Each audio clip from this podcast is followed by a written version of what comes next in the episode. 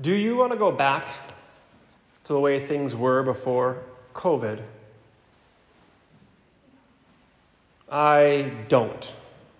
I don't want things to stay the same, but I don't want things to go back the way they were. Because I would say, in general, if we look at how things have been in roughly the past year, a lot of what we, we already knew statistically has been proven true. And I'll point fingers towards what I know, which is the Catholic faith. And a lot of the numbers that are uh, very appalling or very staggering or even, I don't know, gross are very real by kind of the way we see, see things are going. So in the Catholic Church, um, I preached about this before, but we have only 30% of Catholics believe in a core teaching that when they come to Mass and in the tabernacle is Jesus Christ present in the Eucharist. 30%. That means 70% didn't get it somewhere in their faith formation. We also know that only 17% of confirmed Catholics by the age of 23 disassociate themselves with any form of Christianity. So if you're like looking at our grade right now, that's a big fat F, right? So we know that a lot of our efforts simply have not been working. And do you want to go back to that? Or even statistically, I've talked about the amount of people that are dying from alcoholism. The average age actually going down, which is not a good thing, which is actually 34 years old. People are dying of cirrhosis of the liver. Or we know that amongst our teens who are being saturated with social media and all the negative content of, of comparing themselves to others, their suicide rate has gone up almost 140%. Do we want to go back to the way things were? We also know that one of the most beautiful sacraments that's avoided in the Catholic Church is the sacrament of confession, and only 2% of Catholics go at least once a year. Do we want to go back to rejecting grace? Do we want to go back to poor evangelization efforts, poor catechesis, poor liturgy? Do we want to go back to allowing our friends dying of cirrhosis of liver? Do we want to go back to allowing our youth dying of the way, way, way unfortunate reality of suicide? I don't. And I firmly believe it's because a lot of our efforts have been misguided or not even guided at all.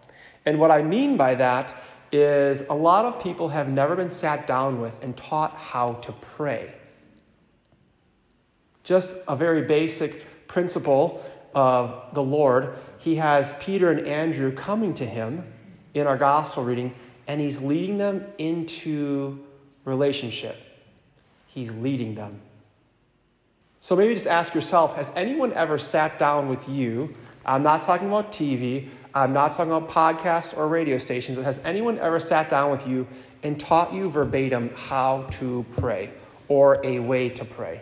Most people, if it wasn't COVID time, would not be able to raise their hand. They were taught rules and regulations about the faith, but they were never taught about the beauty and the relationship that prayer is. And Pope Benedict XVI, he says, prayer is oxygen for the soul. Prayer is oxygen for the soul, and that would quite literally mean that our world is suffocating because people aren't praying, especially if you've never been taught how to pray, then why would you, right? And a lot of us have maybe a little bit of embarrassment. We don't want to be the person to lead prayer because we don't know how. And we're too prideful to admit no one ever taught me. That's where I was at one point in my life. Maybe you've been there. Hey, why don't you lead prayer? Hey, why don't you lead the rosary? Why don't you lead the meal prayer? And we say, no, no, no, so and so should do it because they're the head of the household or they're leading this event. And really, the honest, honest thing is that I don't know how. And then, our, if we've never been taught how to pray, our prayer sounds unlike what we heard in our first reading from Samuel. Samuel says, Speak, Lord, your servant is listening. I think for a lot of us, because we've never been taught how to pray or how to listen, our prayer more sounds like, Shut up, God. I'm talking, right? You ever sound like that when you pray? You're like, I think I'm doing all the work here, and that's not what prayer is. So I just want to talk about a few families that I've encountered over the Christmas break and I've encountered this past week that have really impressed me. I want to lift them up a little bit as to what they are doing in prayer. One family I encountered, they, they like to pray the rosary, husband and wife, and they have two children who are three and one years old, and they pray the rosary every single night. And before they pray, they have certain petitions they pray for every, every time. They pray for, for abortion to end. By the way, in 2021, we're already up to 1.5 million abortions worldwide. So that's not good. So they pray for that to end. They pray for all those who struggle with divorce or, or our tendency toward divorce and the hurt. They pray for an end to the culture of death in general and for people to, be, to fall in love with Jesus. And then what they do is when they pray the rosary, they actually have a booklet that has scriptures in between each Hail Mary that go with the mystery. Some people, when they pray, I'm sure nobody here, but when they try to pray, they get distracted. And what the scriptures do that are associated with either, say, when the angel Gabriel came to Mary, or when Jesus was born, or when the Eucharist was instituted, they get confused and distracted. No one here, of course, right? But maybe that's something you can try Instead of just saying the rosary, you get a scriptural rosary book or you just go online. There's plenty of resources. But that's one thing I've seen a family do to be a people of prayer because they know that their souls need that oxygen. They literally can't live without prayer. Another family I've seen is a family that has spiritual conversations every day at the dinner table. Being able to visit this family, they have like eight kids and they're all unique in their own way, but you can definitely tell mom and dad are putting a lot of effort into talking to their children about holy and spiritual things. And the kids talk about the lives of the saints. They talk about different things that are going on in the world, and they bring it to prayer at the dinner table. Jesus often encountered people by breaking bread with them, by eating with them, and having spiritual conversations.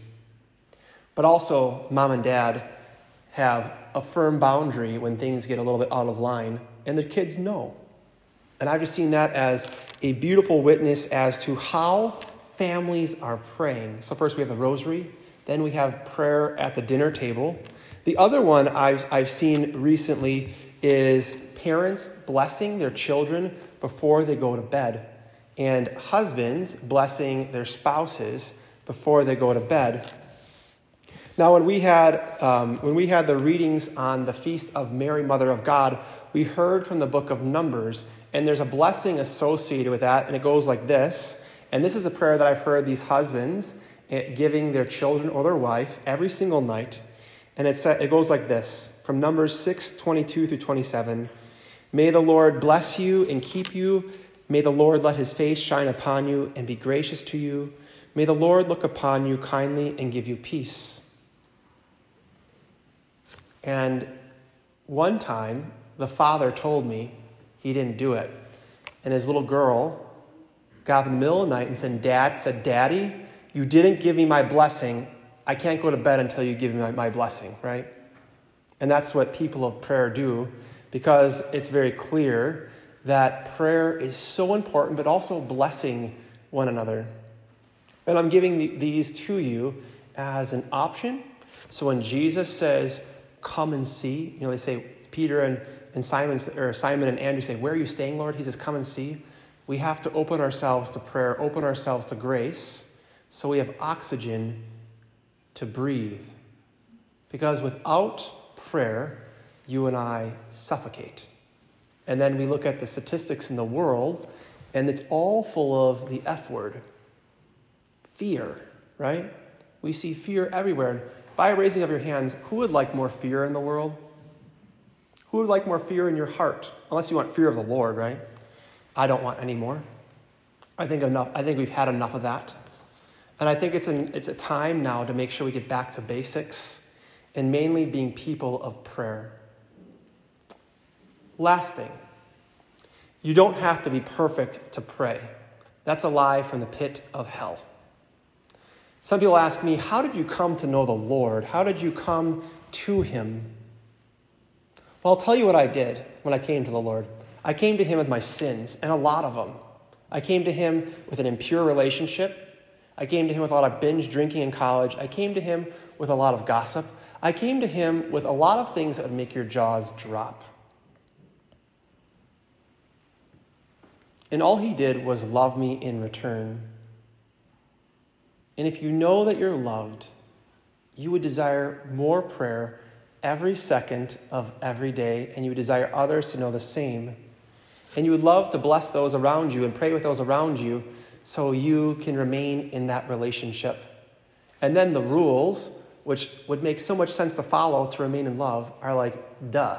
Why wouldn't I do that, right? So, what's holding you back from praying more or even being humble enough to say, Deacon, Father, no one has ever taught me how to pray. Would you teach me? I know that we would love to. And if you know how to pray and the person next to you doesn't, that means you and I have an opportunity to walk with someone. And the beautiful thing is, my friends, all you have to do is be one step ahead of the person behind you in prayer. You don't have to be a mile ahead, you don't have to be thousands of miles ahead. Just one step. And often what's needed is the Lord needs permission, like He gave Samuel in our first reading today. He needs permission to speak. So when you and I pro- approach the Lord, it's very simple. You can say, Speak, Lord, your servant is listening. And it's very interesting that the word listen and the word silent are spelt with the exact same letters.